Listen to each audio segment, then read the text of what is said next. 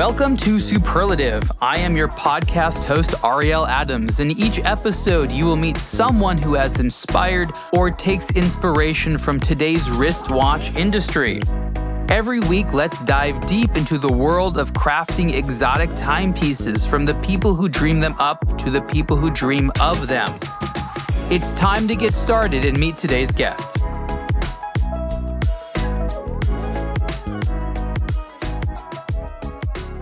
Hey everyone, Ariel Adams here with Superlative Podcast. My guest today is Albert Edelmann. He is the co founder, one of three, of the watch brand Zeitwinkel. Albert, welcome.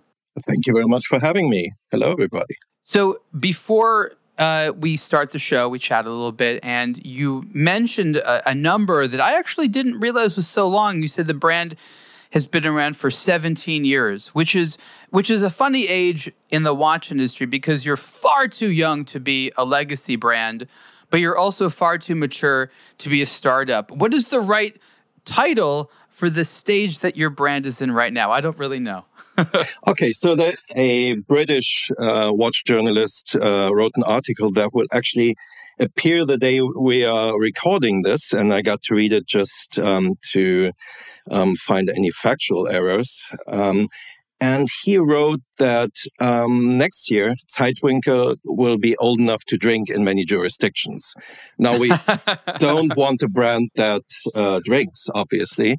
Um, but I think that's a pretty good comparison because we have made many of the mistakes you make at that age and you should have made by that age. But we're um, also um, still young enough to be fresh to not um, say this is a heritage we bought as a brand. Now we have to keep this, or that uh, we have always done that way. And while the founders may um, not be 20 anymore or 18, um, I think we all share that enthusiasm and the uh, creative spirit. So yeah, we're in an interesting stage where people might have heard of us, but quite a few haven't. Um, and all the better that you're having us. Thank you. It's an interesting thing that you're mentioning where the founders are either still alive or still work at the brand because that affords maximum flexibility. And I think this is so important in context because when I meet people who work at a brand that they didn't start, they tend to feel very careful. Like, I didn't start this brand. I don't control this brand. I'm like taking care of it for a little while, which means I can't fundamentally mess it up. Like, someone else designed it, someone else decorated. It. I'm here to sort of, you know, keep things kind of tidy and make sure that it's at least as good when I left as it is when I started. Whereas when you are the founder, this idea that there's a built in personality, it doesn't exist because you are still forming that personality, right? Yes, um, and I, I, wouldn't generalize it that much. In obviously in corporate brands where you work in a large conglomerate, it's exactly like you said. You don't want to leave it behind worse than when you started at that brand two years ago. But if I've seen quite a few examples where somebody came into a nearly dormant small brand and um, injected new life into it. Um, Which is funny yes, yes, but this is a funny thing where you have an entrepreneur and they obviously have a lot of fresh original ideas. But for whatever reason, rather than invent a new name, it's like they have to go like restart an old name just as just to have a platform for their new ideas. And I always find this kind of very ironic and funny.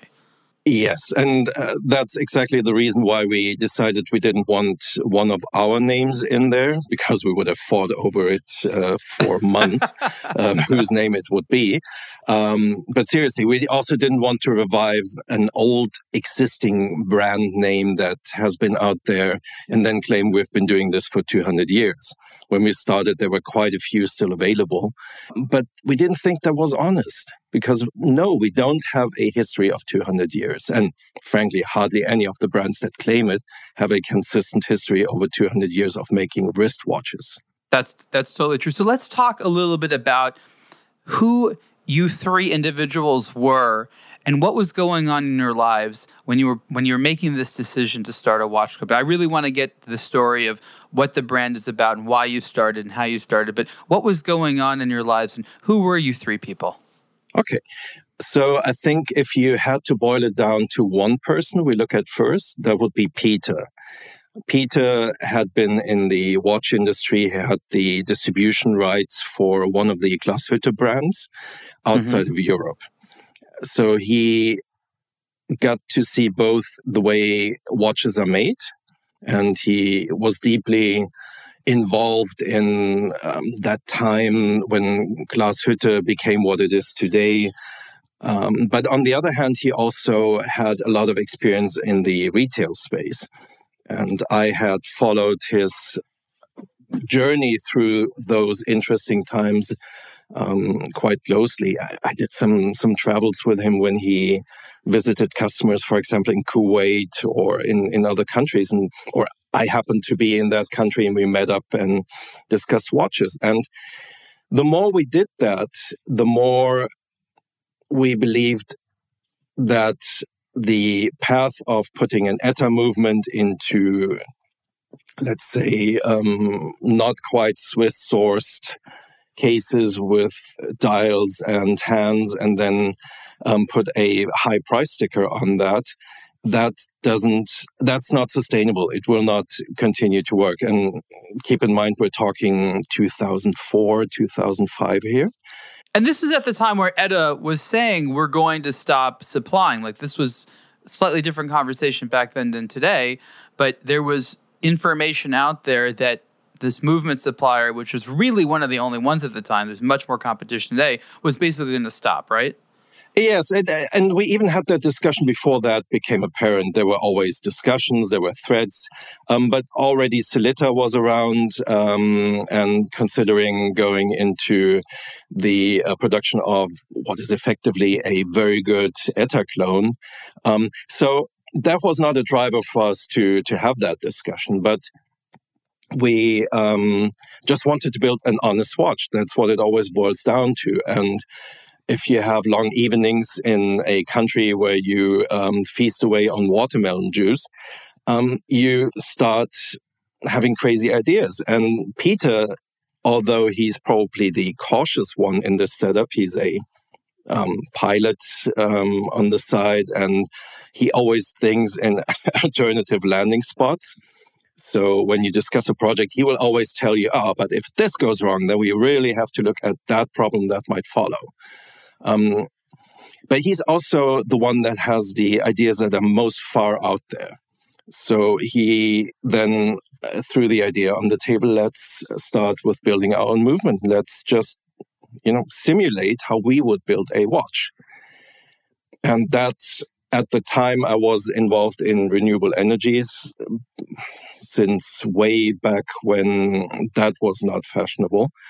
And um, I had ended up in a conglomerate situation. So I didn't want to stay in that. I didn't want to um, worry about stock exchange and um, managing huge teams. And that was just not me. Okay. I'm probably not uh, inflexible enough for that. So I, I need, you know, different things that happen. So I thought, well, this could be interesting. Let's let's take a closer look at that. And um, we didn't have a clear idea what the brand would be. We didn't really um, have an idea what the watches would look like exactly. So we we teamed up with a, another person we had been friendly with and who very very fast became a very close friend, which is Max.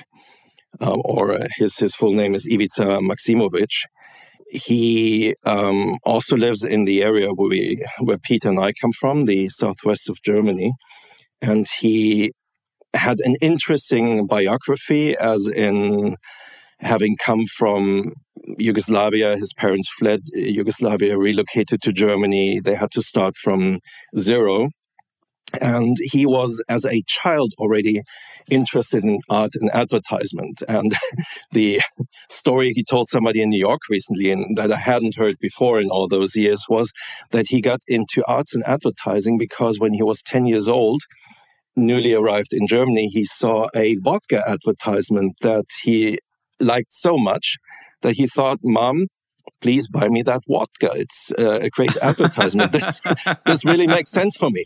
So luckily, his mom didn't do that. And uh, his course changed from wanting to buy the stuff that he sees in advertisements to create advertisements, to create art that entices, I don't know, people to, to buy products that they like, but to help them understand why they like them, which I found pretty interesting. So Max studied art and became an, an, an art professor or um, a professor for communication design and, and marketing at one of the art universities in, in Germany. But he also had his advertising advertising agency on the side. And so when we um, discussed the idea to start a watch brand with him, he immediately took out his um, notebook and started to scribble. Oh, this is the best for a designer because you get to do a logo, you get to do the the branding, you get to do product design. Like designers love this stuff.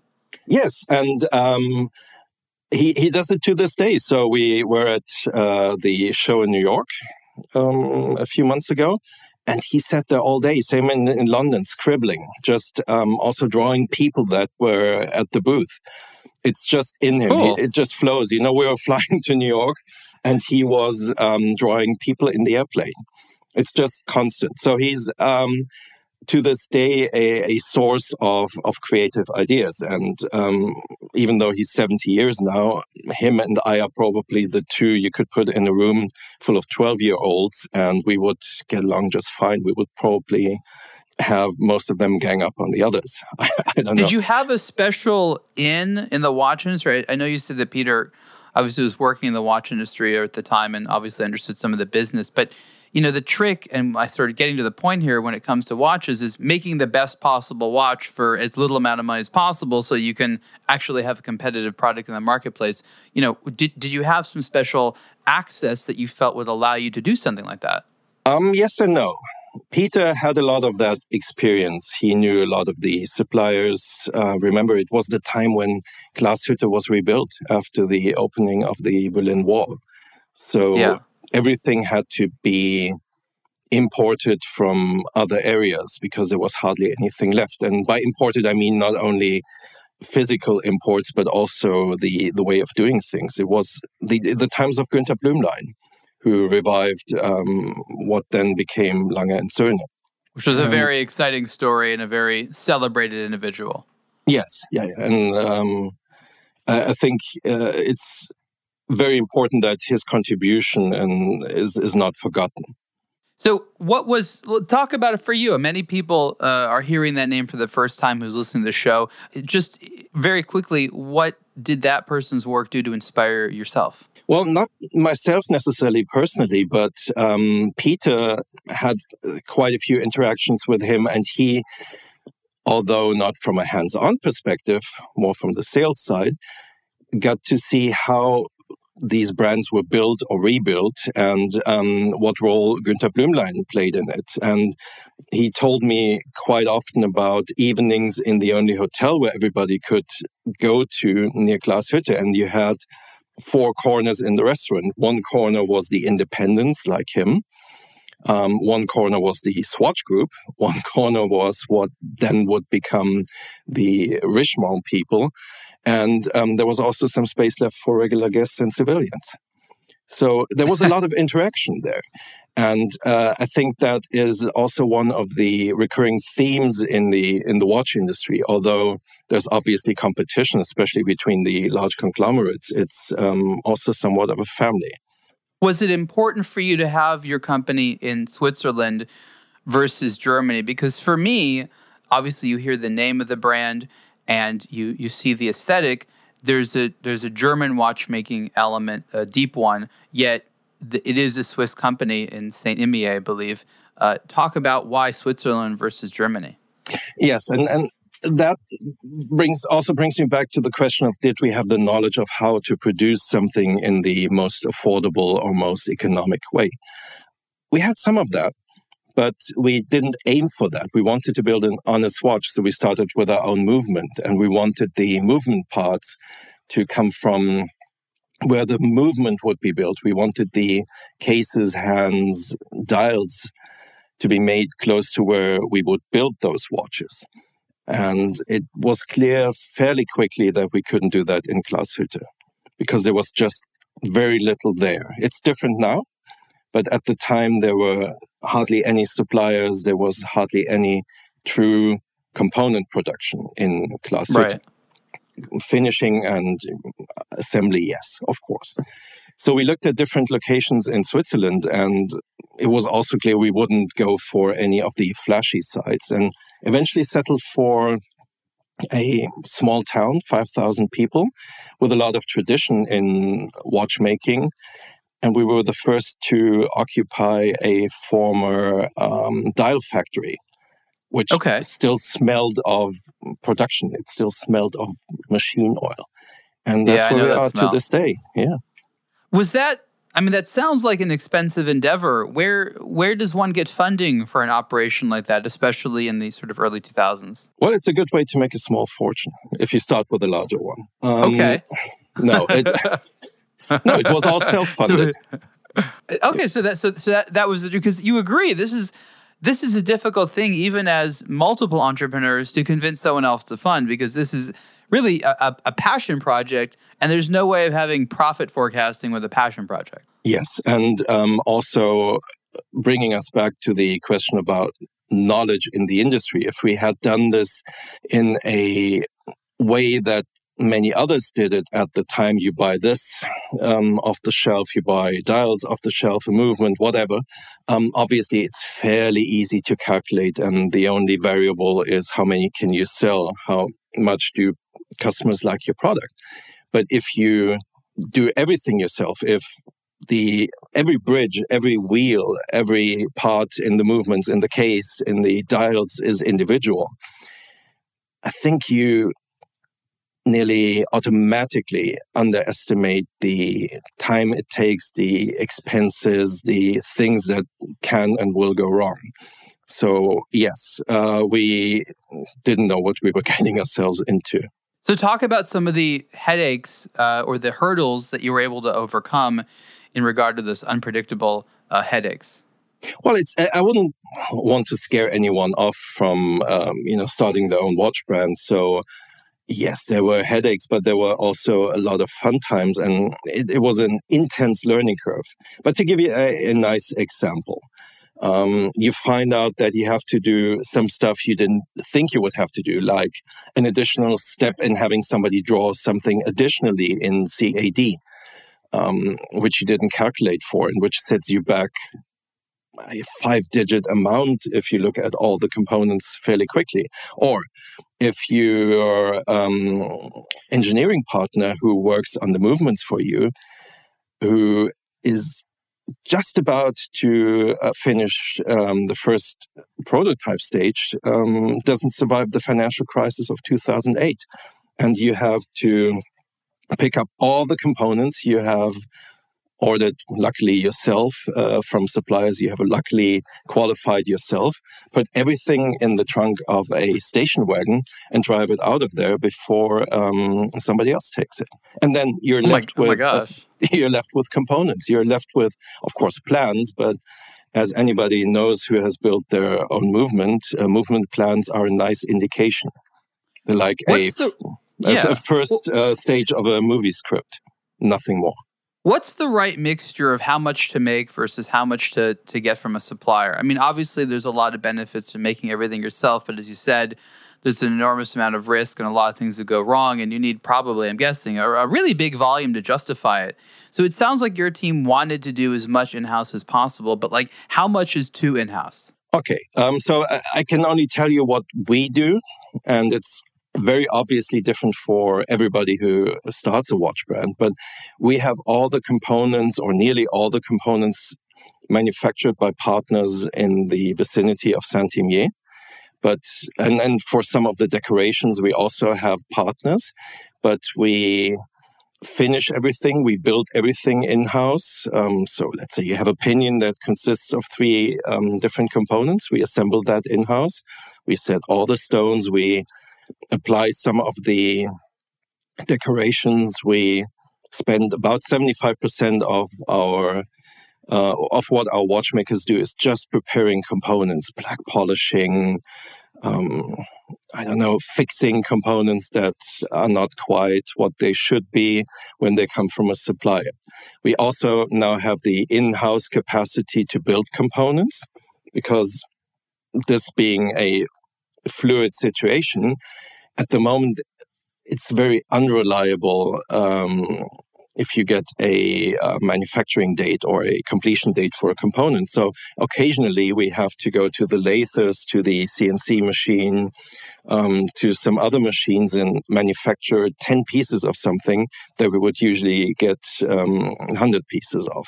Um, is it are there economies of scale we could get if we had somebody else assemble, for example, um, movement um, subgroups? Yes. But that would also mean we would be giving that part away and we couldn't guarantee the quality of, um, of how that is built. And we're very reluctant to do that because the, the way our movement is constructed, it doesn't lend itself to automatization. So it, but it sounds it sounds as though this flexibility also comes with rapidly changing manufacturing costs. And when you have to make your own parts, for example, that could be a lot of time and money you didn't anticipate. Is it true that your approach to it, while having a lot of benefits from an economic standpoint, sounds like every production run, you know, costs a different amount of money? Um, yes and no, because in an ideal world, it wouldn't. But let's say you get a component that looks okay, you checked it when it came in, but then you actually put it into the watch or um, into the movement, and you find out what wasn't visible in, let's say, 15% of those components. Um, actually makes it unsuitable for use in the in the watches in a large conglomerate, he would just throw them away and um, um, charge it to the supplier.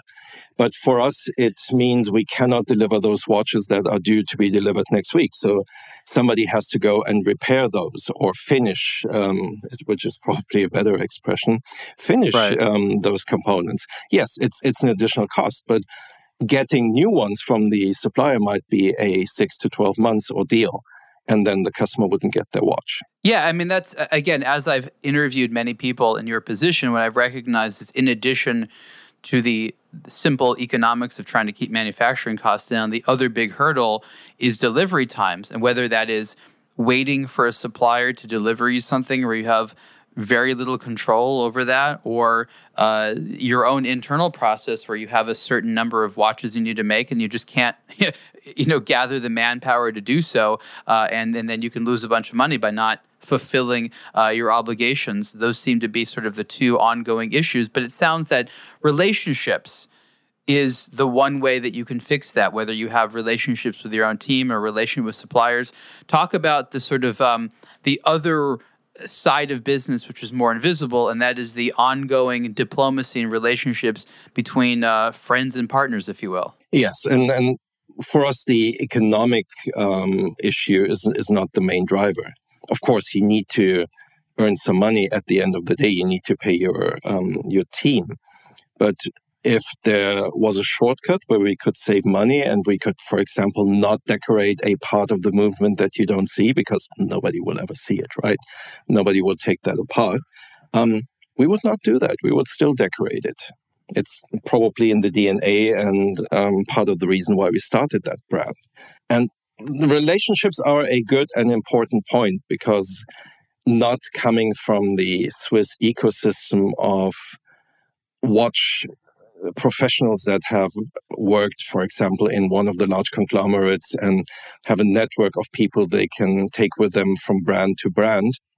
We had to really build relationships from, from zero. And it's not easy. If you come to Switzerland from another country, you're a German speaker, but you want to build something in the French part of Switzerland, and most of the suppliers will um, only talk French with you um, it's very, very important to gain trust and to build relationships. And I would think that obviously the relationship with the customers is the most important one.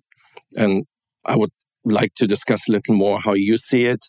But um, for them, it's very important to see be, who's behind the brand. Then relationship with your staff because you don't have a production that goes from nine to five and um, what they haven't done by five o'clock um, can be done tomorrow. No, maybe the watches will be picked up by FedEx tomorrow morning, so they have to be ready tonight. And then that goes into the next ring, which is um, your close supply partners.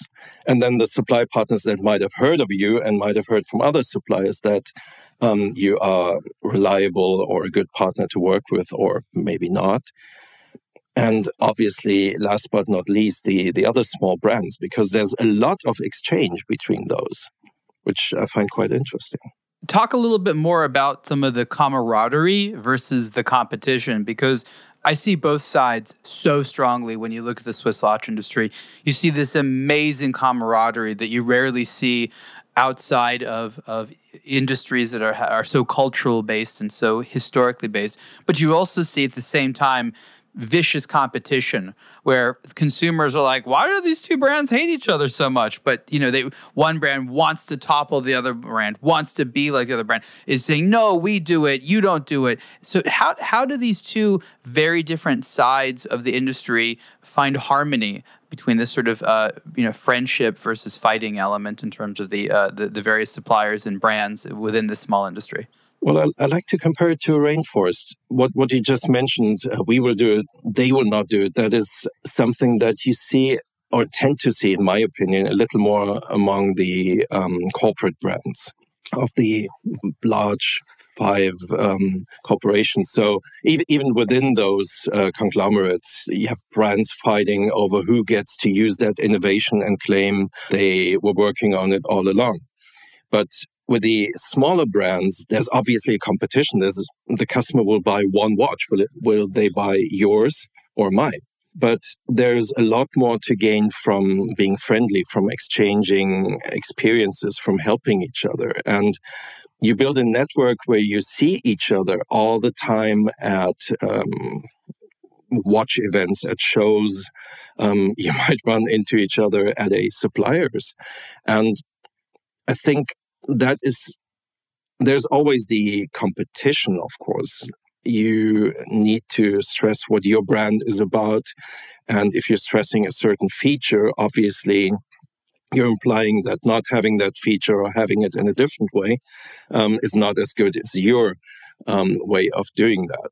But um, it's not fierce. I, w- I would think it's it's also beautiful how younger brands um, that come in are protected by people who have done this for very long time or who are superstars. And one of the best examples for me is the Festival of Time um, in Waterford, Ireland, which took place for the second time this year. And you would have people coming in from the street last year talking to Vianney Halter for half an hour, or this year to Kari Voutilainen, who didn't have the the slightest idea who they were talking to. They um, just talked to, about, about, watches to them. And then you have um, brands that might have started two years ago and they're sitting there with Kari and he looks at um, what they've done and tells them, oh, I like this. And uh, maybe you want to think about that. That's worth so much. It's, it's just wonderful. And of course, we're all competing for that one left wrist but at the end of the day, there's so much to gain from from supporting each other, and it's fun. We we have some true friends like Dave um, Brailsford from Garrick. Um, Martin Klocker from from Sherpa Watches, um, many others that yes they run a watch company, but uh, we also like to spend time with them. Uh, you you talked about the corporate companies, and uh, I've, I've I guess here's the question. I'm not saying there's a right or wrong answer. I see the corporations and the money that they bring as having definitely positives, but also negatives. And my question is do you think that the luxury watch industry is better off with corporate involvement in some of it, or the watch industry might actually be better off without a bunch of corporate companies and you know third party investors? No, I think it's it's good that they are there. They are creating and um, paying for the ecosystem at the end of the day. They're getting customers interested in watches, and there are just so many watch enthusiasts out there and future watch enthusiasts that these small companies like ours who um, i don't know have a staff of maybe five to ten people cannot even get their interest or cannot even let them know that there are watches. And you have to keep in mind these large corporations or corporate brands they pour so much money into advertising into awareness into also keeping an ecosystem of very very specialized suppliers alive. I think it's absolutely positive. Would i like to work in a large corporation? No that's why i left it Uh, that's why I didn't want to work in a stock listed company. Okay. But so it's it's it's sort of like a necessary evil because I think that there's a lot of you know, you, whether you want to be funny about it or sort of you know, depressed about it, there's a lot of challenges that come with having these entities around. But what you're saying is that they're the money that comes with them allows for an infrastructure that probably wouldn't be there without them. It's, I, I, wouldn't call it a necessary evil. It's just part of the ecosystem. And I think it's an important ecosystem. And they, of course, the, the money that goes into that ecosystem is important. But keep in mind, they um, keep the watchmaker schools alive. Quite a few of these okay. watchmakers might um, at some point decide, yeah, I've been a production watchmaker for 10 years now. I've been tightening these two screws for 10 years. Um, I want to do more. I want to really build um, movement parts. I want to um, create my own watches, maybe. They, um, if you look at some of the larger and more prominent independent brands, these people have nearly all worked in the conglomerates. Hi, this is Ariel Adams, founder of a blog to watch, with a message about eBay. I visit eBay daily and have been relying on eBay to learn about and acquire watches for more than 20 years. Did you know that you can now buy watches directly from brands or their authorized dealers on eBay? Timepieces coveted by watch enthusiasts from brands like Zodiac, Laco, Parallel, and more are part of eBay's Certified by Brand program. Here's how it works luxury names are partnering with eBay to bring brand new and pre owned watches and other luxury accessories directly to you. Certified by Brand includes a minimum one year factory warranty for watches and offers an unprecedented selection of new and used watches directly from the source, all with the peace of mind you can expect from eBay. Visit ebay.com slash certified by brand for more information. I, I think I think what you're saying uh, is, is something I actually agree with because there's a lot of frustrations, and you hear about how these you know big corporations can be stifling of creativity, but at the same time, the better sides of this industry and the better employees of these companies naturally know that the so, sort of more artistic, independent minded of the designers, of the watchmakers, of the engineers need to be celebrated, need to be included you know they make sure that independence as a category get involved included in a lot of the big events and a lot of the communication. And they sort of like to make sure that there's a focus on it. And so i truly believe that the more artistic artisanal side if you will of modern luxury watchmaking uh, can only exist because of some of that uh, patronage or at least that acknowledgement from the luxury companies. Even if they're, they're not directly funding it they're providing a real platform Yes, and uh, I, I, totally agree. And they are our talent pool. Yeah, so, so the good people that, that come out of them get sick of that job and then come work for you. Well, not necessarily for us, but for independents, or they start their own brand. They're creating jobs for very artisanal suppliers, for example. So yeah, I, th- I think it's it's good. Do I like everything the large brands create? Obviously not. Uh, personal taste plays a role, but also um, some of the customs in the in the watch industry, like having to replace a perfectly good product with just a new iteration of it, which might not even be as good as the the previous one, just because it's that time of year again. Some of the dishonesty is not necessarily down my alley. and you're an honest guy, so that's that's important to point out. Let's talk a little bit about uh, Zeitwinkel itself, and, and talk a little bit about some of the choices you made and things like that. I want to go straight to the movements. Yeah. And you have uh, a couple of in-house made movements, and these are automatics, and they're very pretty, and they're done in this sort of German style with you know German silver, the three-quarter plate. Um, other than maybe it being a region that is near and dear to your heart, why did you choose that particular type of, type of aesthetic and architecture for your movements? Was the best, the most reliable, maybe the most culturally relevant to you? Because you could have done anything. Why did you start with these sort of German style uh, movement designs? Well, first of all, we wanted to have an automatic movement with a very strong central um, rotor and, and um, winding system. Because okay. at the time when we uh, started, many of the few in house or manufacture movements were actually modified Unitas movements. And even with a completely proprietary um, design. We were, when we came out, we were asked by many of the journalists who should have known better, how did you turn an ETA movement into this? Right. Um, so I think for, for us, it was very, very important to have an, an automatic movement that is not based on anything. So we like the three quarter plate um, because it's it's quite sturdy. It also offers a um, a lot of space for decorations. But explain why that's important. Why does I mean for people that really don't know why is this sturdiness uh, uh, something valuable uh, when when when doing what you're trying to do? Okay, so you're mm-hmm. asking the guy has who has absolutely no idea of watchmaking in this setup. No, we wanted a very reliable and sturdy movement, and the the three quarter plate and all of our plates are not optimized or, and bridges are not optimized for thickness. They're optimized for stability. The three quarter plate is not that easy to mount because you have to get everything right as opposed to when you only have um, two or three bearings um, that, that you need to um, hit right when you have a, a series of smaller bridges. But the three quarter plate, if mounted correctly, gives a lot of stability to the movement. So um, our watches are also not the thinnest they could be because the movement is very sturdy and the fact that we use German silver, which is a very hard and solid alloy, adds to that. Um, I've heard that if we're all long gone, any watchmaker who can work on, on German silver can rebuild any part of the bridges and um, plates in that watch even 200 years down the line.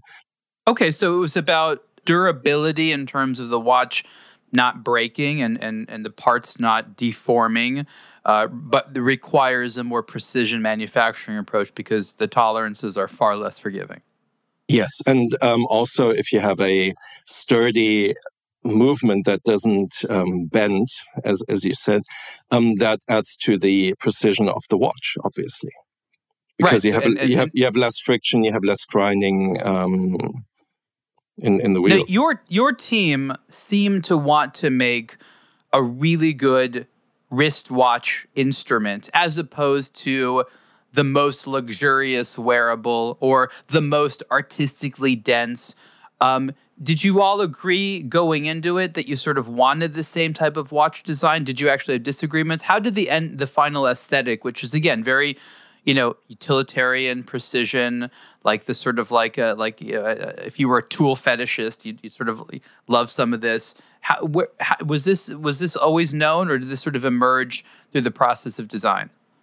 The the general DNA was was clear, and keep in mind we worked three years on the movements, and when we started out, we knew where which part of the um, watch uh, the, the dials would be. So obviously, if you have the axis for a small second in a certain position, that's where the um, small seconds hand will be. But we didn't sure, have sure. any of the design details that only emerged okay. in. So the movement started this. That yeah, the rest definitely. of it came later. The the two movement calibers started this, the large date um, movement and the base movement. And I, I, just looked yesterday, looked at first drawings from then 2007, 2008, first renderings, um, which I really have to post in the next weeks because some of that is really funny. It, it was a very clumsy uh, first attempt at um, making that work. But in the end, it was nearly automatic because if you move this 0.05 millimeters to the left, then then it's harmonic, right? Um, yeah, so it was yeah. a lot of trial and error and a lot of um, we we did a lot of playing around with um, large mock-up paper dials where we sat down and, and pushed stuff back and forth on the dial to really find the harmonic balance. But did we fight? I wouldn't say fight, but the Max, Peter, and I, we have very different personalities. We come from different backgrounds. The fact that we are still friends after 17 years of doing this together speaks for itself. But um, there's a lot of different opinions and different uh, ways of creativeness, right? Of pressing, uh, expressing creativeness, and then you have watchmakers in the workshop who have very um, firm opinions of what will be acceptable and what not. So yeah, it's it's a constant fight, obviously. So you were talking about this play of the harmony and the dial, and I'm looking at the 273 degree watch, um, which has an asymmetric dial, if you will, subsidiary seconds, a big date, and power reserve indicator. What does this 273 degree uh, uh, part of the name mean? And talk about getting this uh, this dial correct. Yes, that, that dial was probably the, the most difficult one to get right because you had to optimize the interplay between different um, geometric scapes. You have what basically amounts to a triangle or a piece of cake in the um, area of the one or two. Pizza uh, slice? Yeah, it's a pizza slice. It's a power reserve pizza slice, and you're just giving me the idea for a new watch design for 1st of April.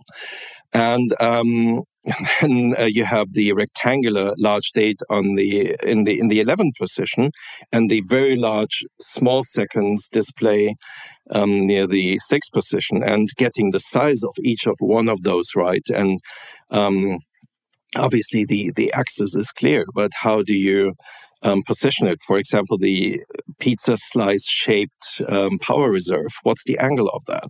There was, and we had lots of time because the, the movement development took forever. So uh, we would be sitting there for two or three months, uh, playing around with that dial, putting it away, coming back to it, and we haven't changed it since. But the, the name you asked for the for the name of the watches. Yeah, 273 degrees so that was pretty simple, and we um, could come up with all kinds of explanations. But Zeitwinkel means time angle, a measurement of the true local time. And Max, being the creative guy, said these watches have to um, have angles as a name. And to give an idea of why at that point we said, sure, let's do it. Max, when we started out, said, okay, the first thing we need is our own typeface our own font. Everything we write has to be in that font. And Peter and I were looking at each other and saying, why do we need this? Why is that important?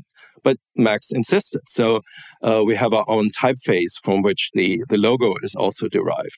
So by the time we said it has to be degrees, it was well, logic. Um, um, and we just sat down, took the four quadrants for the first four um, models we had from, and, so we knew the first model would have to be in the um, up to 90 degrees, up to 180, up to 270. And that's how we said the most complicated model would obviously have to be in the in the fourth quadrant. Um, and since we wanted to leave some space, it's just a little bit above 270. It's 273 I like that. A little bit of uh, product planning where you have some, you know, future models anticipated. You know, that's that's that's cool. You know, the one area where I I feel looking at the collection now where I'd like to see more I, maybe not innovation but experimentation and a little bit more playfulness is actually the cases. I, I, I, really admire the dial aesthetic that you're going for. The movements obviously have a, a wonderful character to them, and anyone that appreciates timekeeping knows that, that uh, there's a lot to admire there. But the case, I feel like you guys haven't been quite as adventurous. What's your response to that? Well, yeah.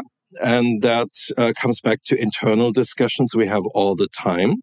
Um, the case is, is quite complicated. If you look at it in detail, you have this interplay between glass bead blasted um, areas and polished areas. Um, at the time, it was very, very complicated to make. But in, in my right hand, I'm holding a stereolithographic model that I received yesterday of a oh. new case we hopefully bring out for a second line of cases next year. Um, that will still pick up the DNA of this case, but in a um, slightly different version. That also allows for um, I would say more individual appearance of the, the watches if you look at them from the front.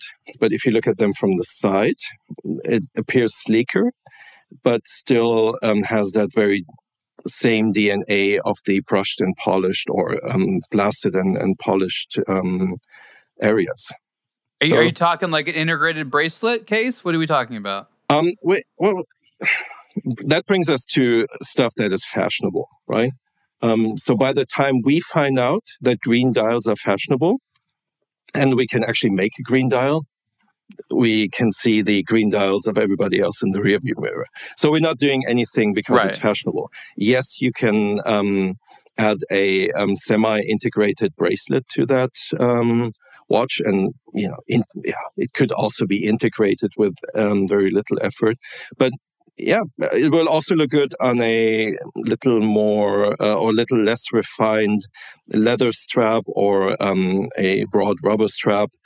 Um, so yeah, it's it's probably more flexible and more along the lines of um, individual individualization of the uh, front side of the case.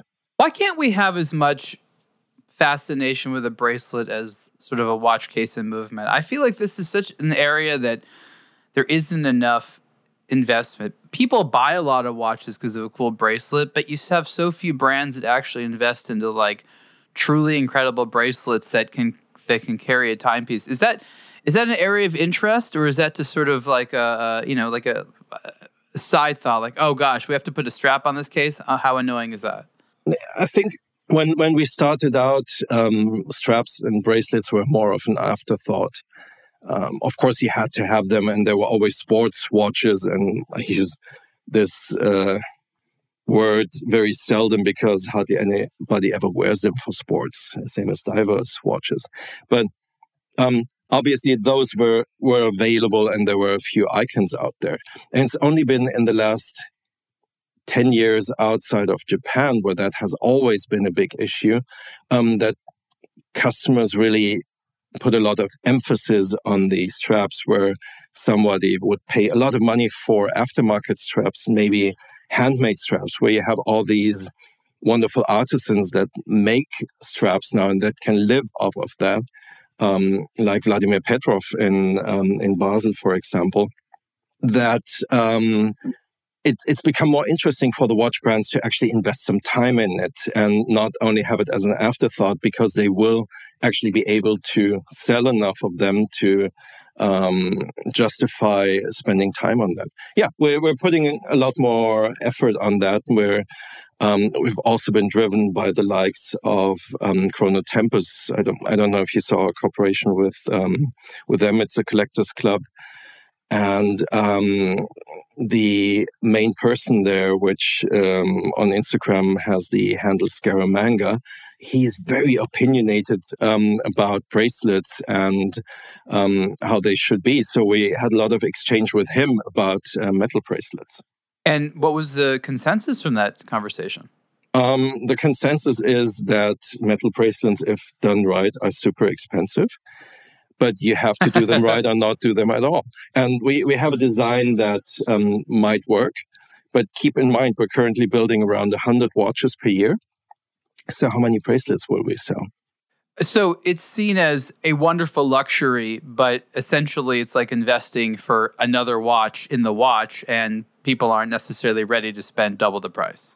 Yes, some some are, and um, it, it, I really like that fact that um, you spend quite some time when you discuss the model and the dial color or dial variant um, of a watch with a watch enthusiast, they also want to spend that same time on the available straps.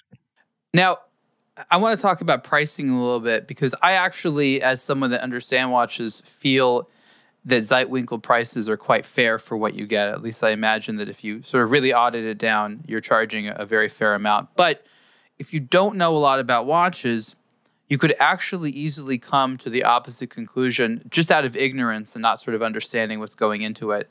So I want you to just sort of make make the pitch.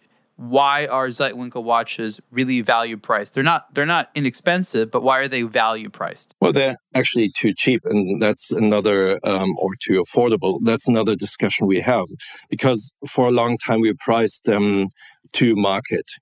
In the beginning, we often received the um, response, "This is more expensive than a Rolex. I'd rather buy a Rolex for that price." And even to this day, despite having had to increase the price over the years, we feel this is an, an offering that you don't find in this price range. So, starting with the movement, in house automatic movement, untreated German silver, anything that goes wrong with the movement means the component needs to be rejected. You cannot hide anything if you don't coat a plate after um, decoration. So um, the the fact that everything is hand prepared, hand assembled, we don't take shortcuts. Everything in the movement is decorated. It's um, to a very very high standard that you usually only find in watches that are at least twice as expensive. Um, we have most of the components made around us in Switzerland, which is very costly apart from the cases which currently come from um, Pforzheim in, in Germany. And um, we put a lot of effort into building these watches, and we don't take shortcuts. However, we don't get the price we would get if we priced them bottom up with the usual, even the lowest usual um, multiples that you apply in the watch industry. And what is your hope behind that practice? Obviously, it's very favorable to people that want the most value for money, but talk a little bit more about why you do that because it's definitely a minority viewpoint in the luxury industry right now. Yes, um, it, it obviously is, but it's also one of the growing pains when in the beginning you think um, that that would be a fair price and you find out, yes, it is fair, just not to yourself. And um, you we will have to increase prices. But one of the points where we are fairly lucky with the fairly low production numbers we have is that um, we don't have to pay as much for marketing as some of the larger brands. So we always wanted to build watches where the value is in the watch and not in the marketing we do for it. And for some brands, most watch enthusiasts can name off the top of their head. Um, it's the ex- exact opposite. Components that are um, that say Swiss made may not be Swiss made entirely, and um, places that they claim are decorated are not really decorated, and they live off the the brand value. Now, as a small brand and a fairly unknown brand, we cannot charge for the brand value. And that already makes a large difference in, in the pricing. But we will not be able to, sus, um, to sustain these prices forever, very obviously. That makes sense. And I think that it's important for people to recognize that it's moments like this that is a good time to quote unquote get into a brand because it can change very, very quickly. But I, I also want to talk about sort of performance over the last couple of years. Uh, it's been known, I don't know all the details myself, that at Richemont, A. Lange & Söhne uh, in Glashütte uh, has been quite resilient and has maintained uh, very strong order books and has had you know you know they again they don't make I know they make a few thousand uh, watches per year they, they, it's not crazy volumes but they've had um, a very a large degree of sustained uh, success uh, and your watches are thematically, in a lot of ways, very, very similar. Um, have you been able to benefit from their popularity, or are you still seen as as, as uh, a very different type of brand by by most consumers? I think we're we're seen as a different type of brand because um, somebody who wants to buy a Lange and Söhne also buys it for the brand and for the the obviously for the watches they make. But we're not in any way or let's say to 90% in any way dependent on developments in the watch market. Because we're so small it's it's a different ecosystem. If somebody wants to buy a Zeitwinkel watch they might have been looking at it for 5 years. We had a customer recently who said, "Yeah, yeah, I saw you in Basel at Baselworld um, at your stand there, and um, I discussed with um, I think it was Peter, and um, I always wanted to buy one, and now I'm buying one." The last time we exhibited, that's, that, that's that's not surprising to me at all. Actually, no, no, but yeah, you know, the last time we exhibited in Basel was I think two, 2013, so that's ten years ago. And um, I, re- I, remember it. yeah, yeah. Uh, and obviously we we're affected um, by what the market does to, to suppliers. Obviously, we're affected by um, recessions, by the uh, willingness to spend money for something you definitely don't need, like a wristwatch. But we're not affected if the watch market in China um, I don't know, booms or um, has a problem, or if the general watch market has a problem, or if um, there's um, too much inventory in the market and prices fall because the brands um, put you on a waiting list and call you the next day with a 20% rebate. It, right, that, that makes sense. That's just not our, uh, it's, it's a different animal. Now, I know that when a brand begins and starts to sell into the market, what they find is actually who likes their brand and who wears their watches and who has enthusiasm for it. Even if they imagined uh, when you're making the brand who would wear it, uh, it ends up being always a little bit different. Who do you find amongst the sort of taxonomy of watch collectors are those that that are drawn to Zeitwinkel, and maybe why? So yeah, it's, it's, an interesting point because when you start the brand, you um, imagine who would be um, your customer. You obviously have to. You build the watches that you like, but you always have to be realistic enough to ask yourself, would others like them, and what would these people be like? So we imagined people. We never imagined uh, any actors or athletes or astronauts or whatever who would um, speak for our watches, but we had an idea. And reality is much more complicated than, than that. So right. more and more we're more and more we're uh, appealing to classic watch collectors who cover the um, independent scene or who mature and I'm using this word in a very positive way, um, as one of different ways to do that into the direction of smaller independent um, watch manufacturers. But actually, the most interesting customers are those that may have bought watches in the range of, let's say, two to 3,000 Swiss francs before. Okay. Who um, circle around the independent watch market or generally the offerings in the watch market and then take five years to really look at what they want for that one watch they will buy, for that one expensive watch they will buy.